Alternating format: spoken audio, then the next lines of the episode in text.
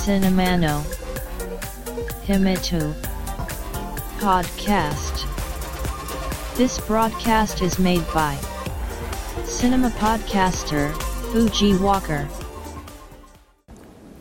お待たせしましたお待たせすぎたかもしれませんシネマポッドキャスターの藤岡ですポッドキャストシネマの秘密の第105回です。前回と今回の配信分は8月はワンチャイ強化月間と題して中国人民に最も愛されているカンフーマスターでウォン・フェイホンを題材としたアクション映画 Once Upon a Time in China シリーズ通称ワンチャイについて話しております。ウォン・フェイホンおよびワンチャイとは何だといった話は前回配信分である第104回 Once Upon a Time in China 南北英雄にて話しておりますのでそちらをお聞きいただいてから今回の配信分をお聞きいただけるとより分かりやすくなるかと思います。さあシネマの秘密第105回始めます。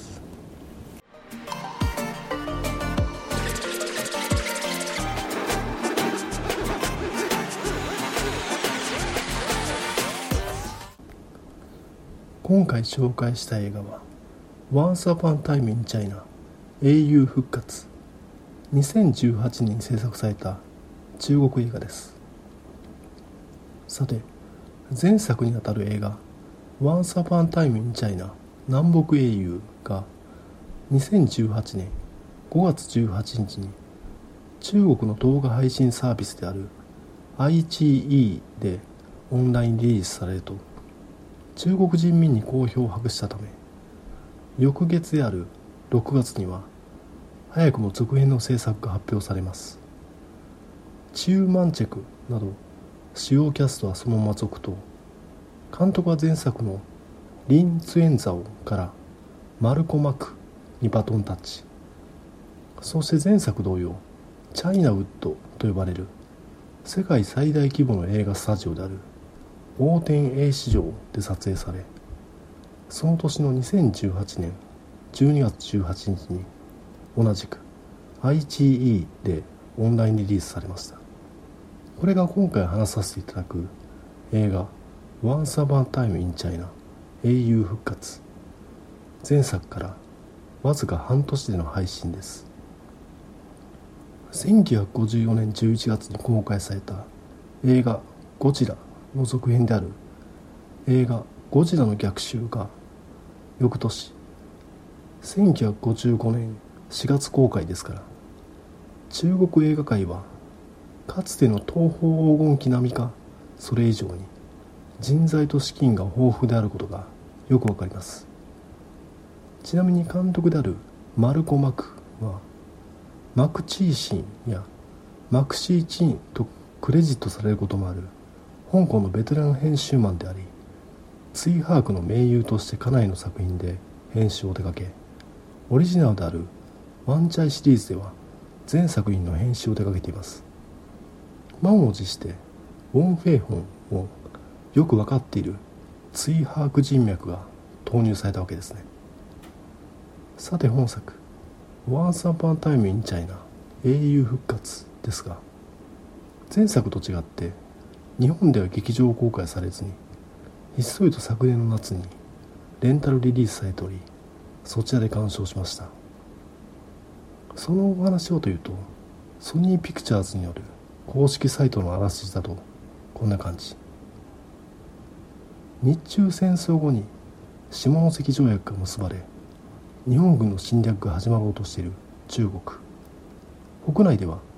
帝国主義に反対する国民たちによるデモが起きるなど情勢が安定しない中白蓮教という謎の集団が突如現れ町を襲った。フェイホンが立ち上がり彼らを撃退したものの日本軍が彼らに賄賂を渡していたという噂を耳にする。フェイホンはすぐさま宮廷に向かいこれを伝えるが官僚たちはすでに王を人質とした反乱を企てていたのだった。王を救うべくフェイホンは白蓮教の本拠地へ向かう。果たしてフェイホンは国の危機を救うことができるのか。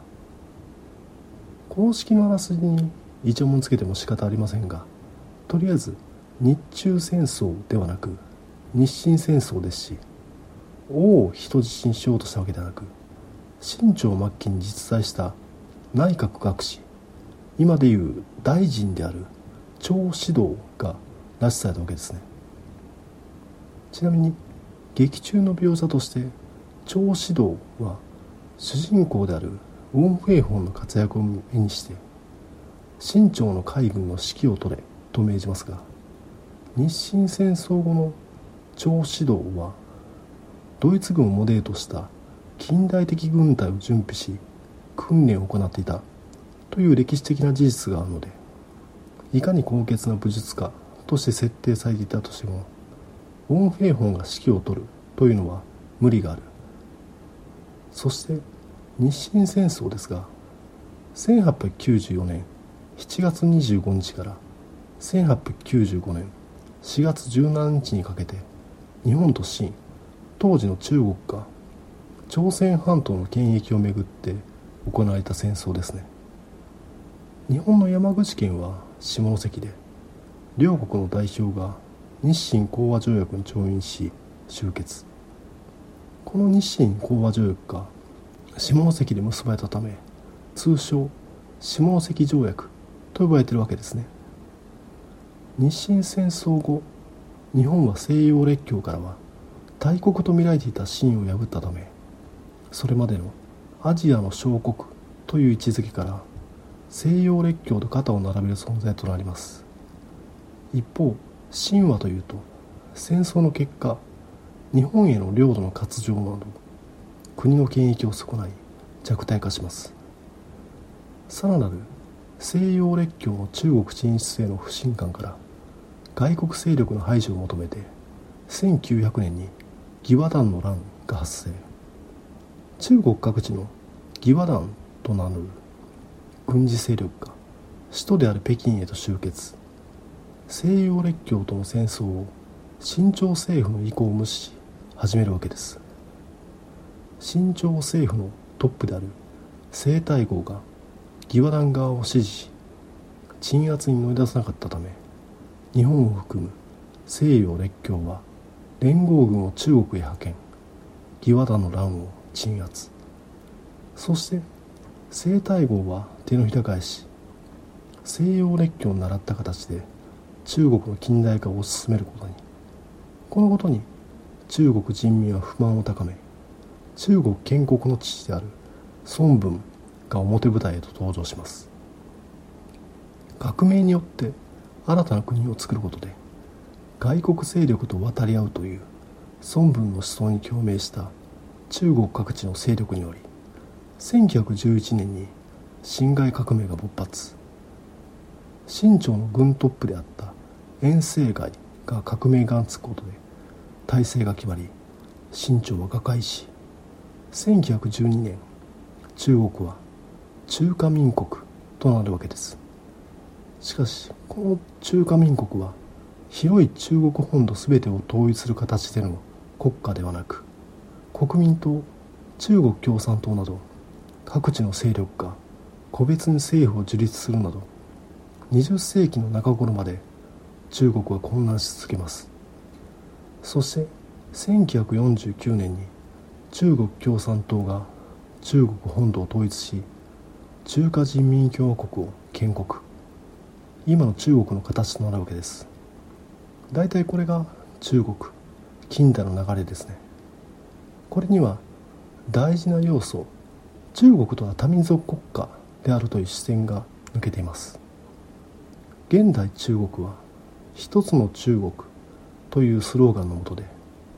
主要な民族である漢民族その他の少数民族で構成されていることを一旦脇に置いています。多民族国家中国という視点で中国の歴史を振り返ると漢民族による支配非支配の繰り返しであることが分かります。13世紀にはモンゴル人による元が成立。14世紀には漢民族による民が成立17世紀には満民族による秦が成立20世紀には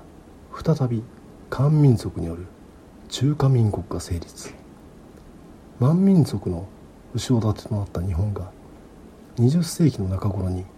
中国東北部に満州国を成立させるわけですがそれはまた別の話。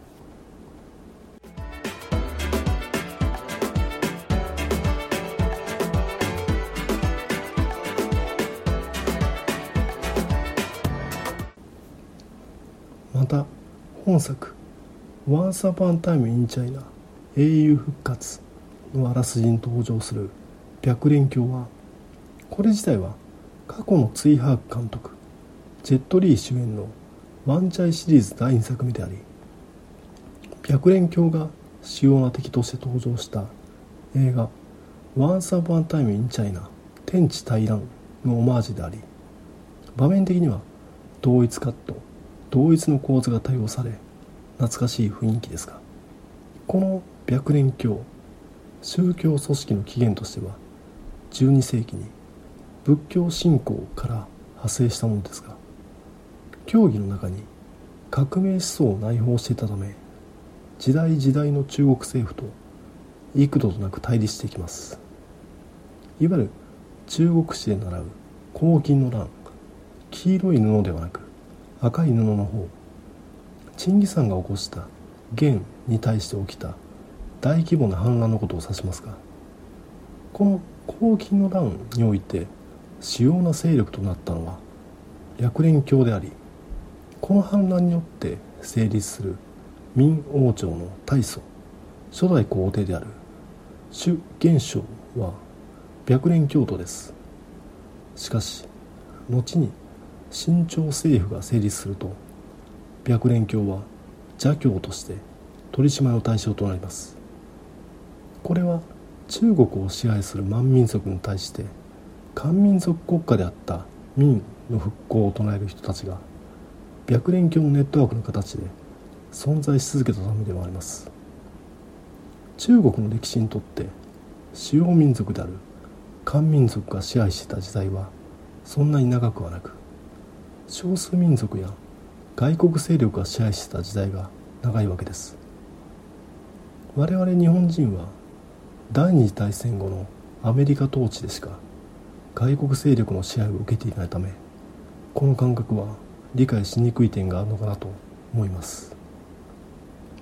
そして本作「Once Upon a Time in China 英雄復活」並びに通称ワンチャイシリーズは時代背景としては清朝末期満民族によって漢民族が支配されていた時代。過去のツイ・ハーク監督ジェット・リー主演のワンチャイでは清朝の描写を通して1990年代制作当時の香港が投影され揺れ動く香港人の心情が描かれていたように感じます。悪役のセリフとして西洋列強の中国への侵略行為を肯定するものがありました。今の中国を支配しているのは満民族という外国勢力でありそれが別の勢力に変わるだけではないかとそれに対して主人公であるウォン・フェイホンは反論します。それを決めるのは我々だ。漢民族による民族自決を訴えていました。監督であるツイハークは返還によりイギリスから中国共産党へと支配層が変化する香港人の内面を清朝末期の武道家であるウォン・フェイホンに投影したわけです。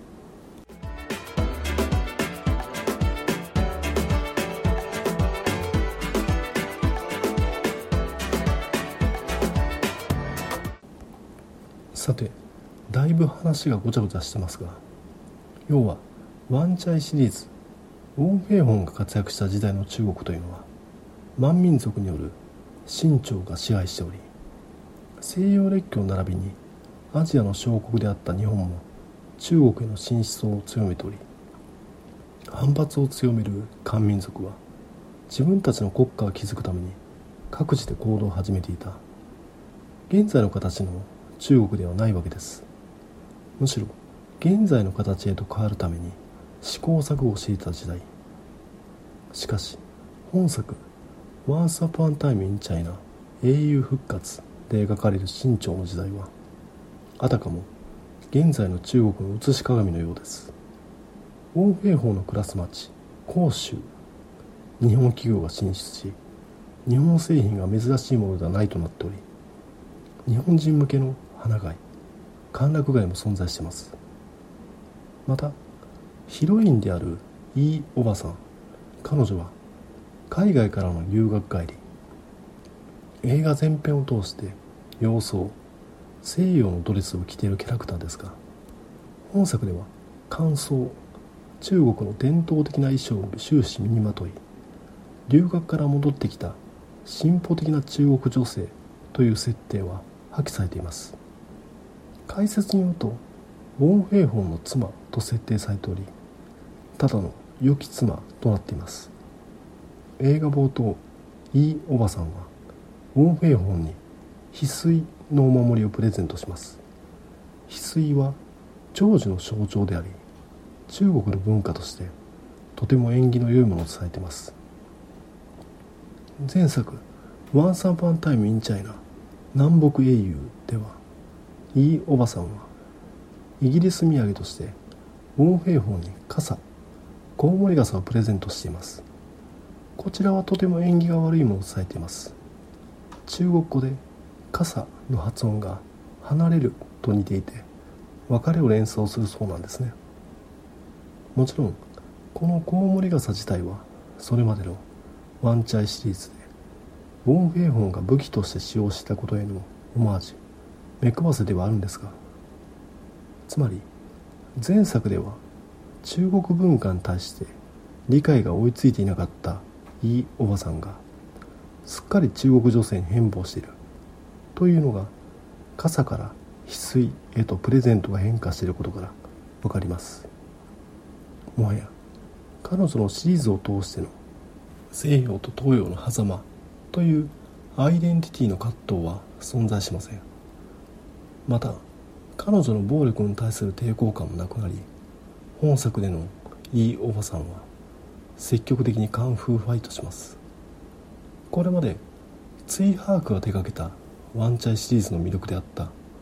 東洋と西洋が互いに影響を与え合うという清朝末期を舞台にした文明の衝突というテーマが破棄されています。では何がテーマとしてあるのか。今回の2作品で浮上しているのは愛国心です。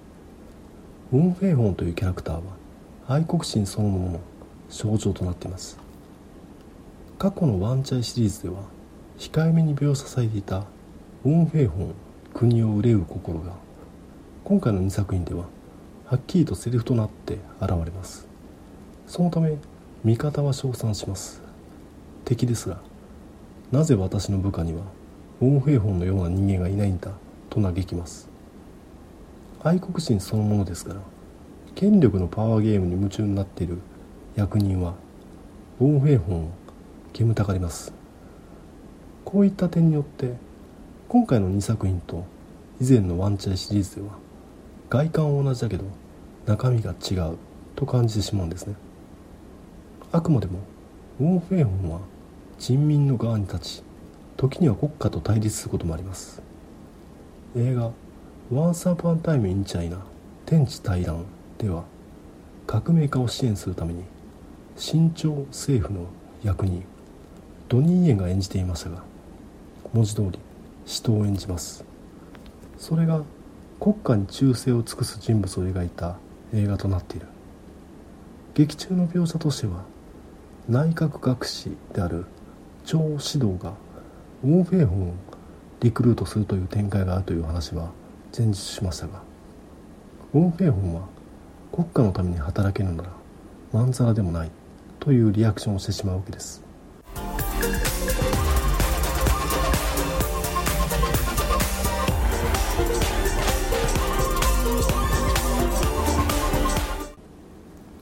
ちょっときな臭い話をしていきますがこれが前回と今回を通して訴えかけたかったことでもあるのでご了承ください。近年の中国は一つの中国の名のもとに香港に対する締め付けを厳しくしており一国二制度と呼ばれた香港の自治は瓦解しているのが旗から見ても分かります。愛国教育の導入に反対する学生普通選挙を求める大衆により2014年に雨傘運動が発生。また中国本土への犯罪者の引き渡しを定めた逃亡犯条例の撤回を求め2019年にデモが発生。大規模な抵抗運動が起きましたが先頃成立した国家安全維持法を抵抗する香港人に適用され弾圧されています。過去のワンチャイシリーズのウォン・フェイホンであれば香港人を守るために香港警察と対立したでしょうがこの2作品のウォン・フェイホンは多分違う。昨今の香港の事情と映画「Once Upon a Time in China 南北英雄」映画「Once Upon a Time in China 英雄復活」リンクしてると感じています。香港人がギネスに乗るほど100本以上も制作し続けた映画「ウォン・フェイホン」でしたが中身が入れ替わり中国の愛国ヒーローになっているということは同じように香港も外側だけは今までと同じですが中国本土と同じ愛国教育を施された結果香港人としてのアイデンティティを失い中国人の暮らす場所になってしまうということを示唆しているのではと感じます。かつてそこには香港映画があり今も香港で映画を制作されていますが全然別のものと言っていいのかなと現在の香港映画は中国映画でありロケ地が香港というだけ。最後の砦とも言うべきカンフーマスターウォー・フェイホンすら入れ替わってしまったわけですが新たに制作されたワンチャイ映画を2本見て感じたのはまるでジョン・カーペンターの侵略 SF 映画税理部みたいだなということです。希望としては実際の香港人の歩みはそう簡単に変わってしまわないということです。先ほど香港で行われた18歳から29歳までの若い世代への世論調査では自分は何人だと考えるかとの問いに対し中国人だと回答した人の割合が急激に減少したそうです。2008年の北京オリンピックの頃には3割近くだったのが今や4%まで減少。一方香港人だと回答した人は8割を超えているそうです。アイデンティティ喪失の恐れや不安によって香港人の意識は強固になっていってます。これが希望ですね。映画としては本作「Once Upon a Time in China 英雄復活は」あえてカメラを傾けて撮影する手法を用いたり手持ちカメラなどを多用し見ている観客を不安にさせるテクニックをカンフー場面で多用しており今の時代に合わせてアクションをアップデートしているのが分かります。それが大勢の人が入り乱れる乱戦となるとそれぞれの人物がポーズをとり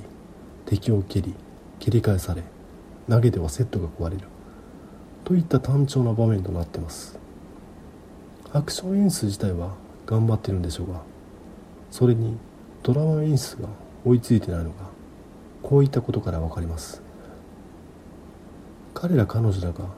なぜ入り乱れて戦うのか。大枠のドラマの筋立てはあっても個別のドラマがないため単調となっている。映画「Once Upon a Time in China 天地黎明」でのさらわれたいいおばさんを救うためにオーフェンホンと弟子たちが敵のアジトに乗り込む場面。敵は用心棒としてオーフェンホンと因縁のある憲法の達人を雇っている。ここは私に任せろと。オーフェンホンは憲法の達人と戦い弟子たちをいいおばさんのもとへ向かわせる。そこに敵の部下が拳銃を持って現れウォン・フェイホンを銃撃する。そこに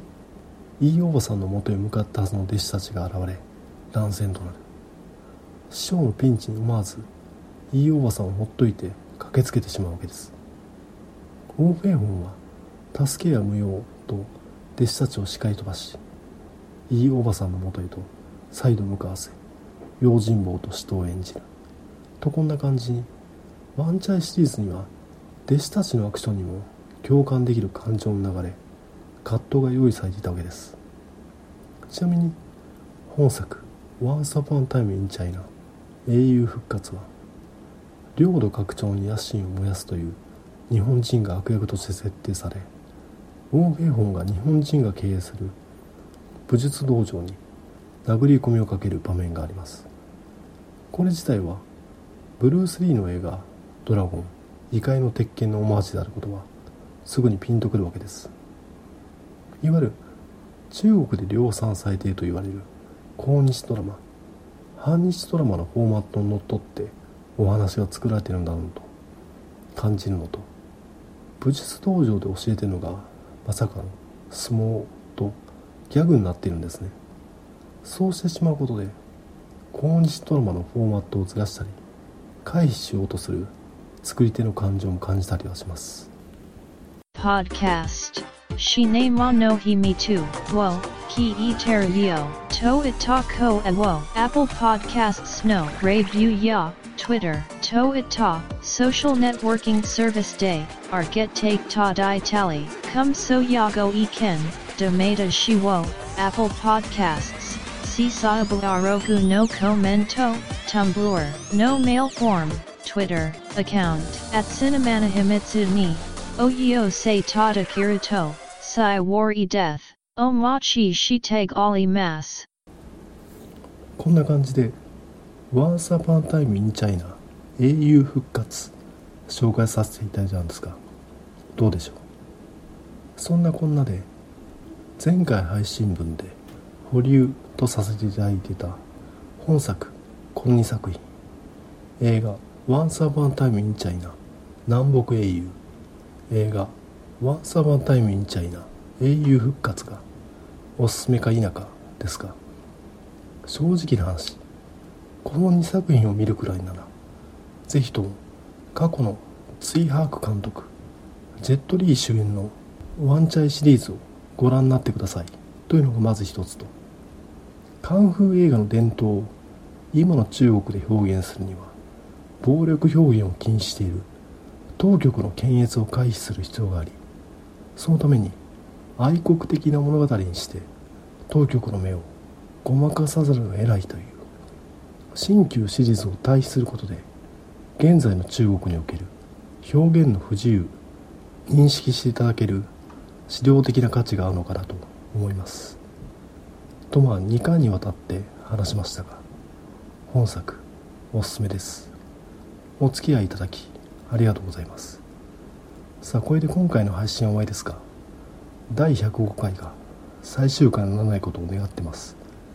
聞いていただきありがとうございました。繁栄と長寿シネマノヒミトゥポッドキャストトゥキニサンカイト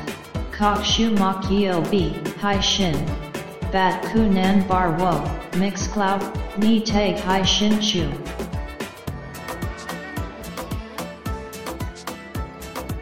In to enjoy the next broadcast distribution.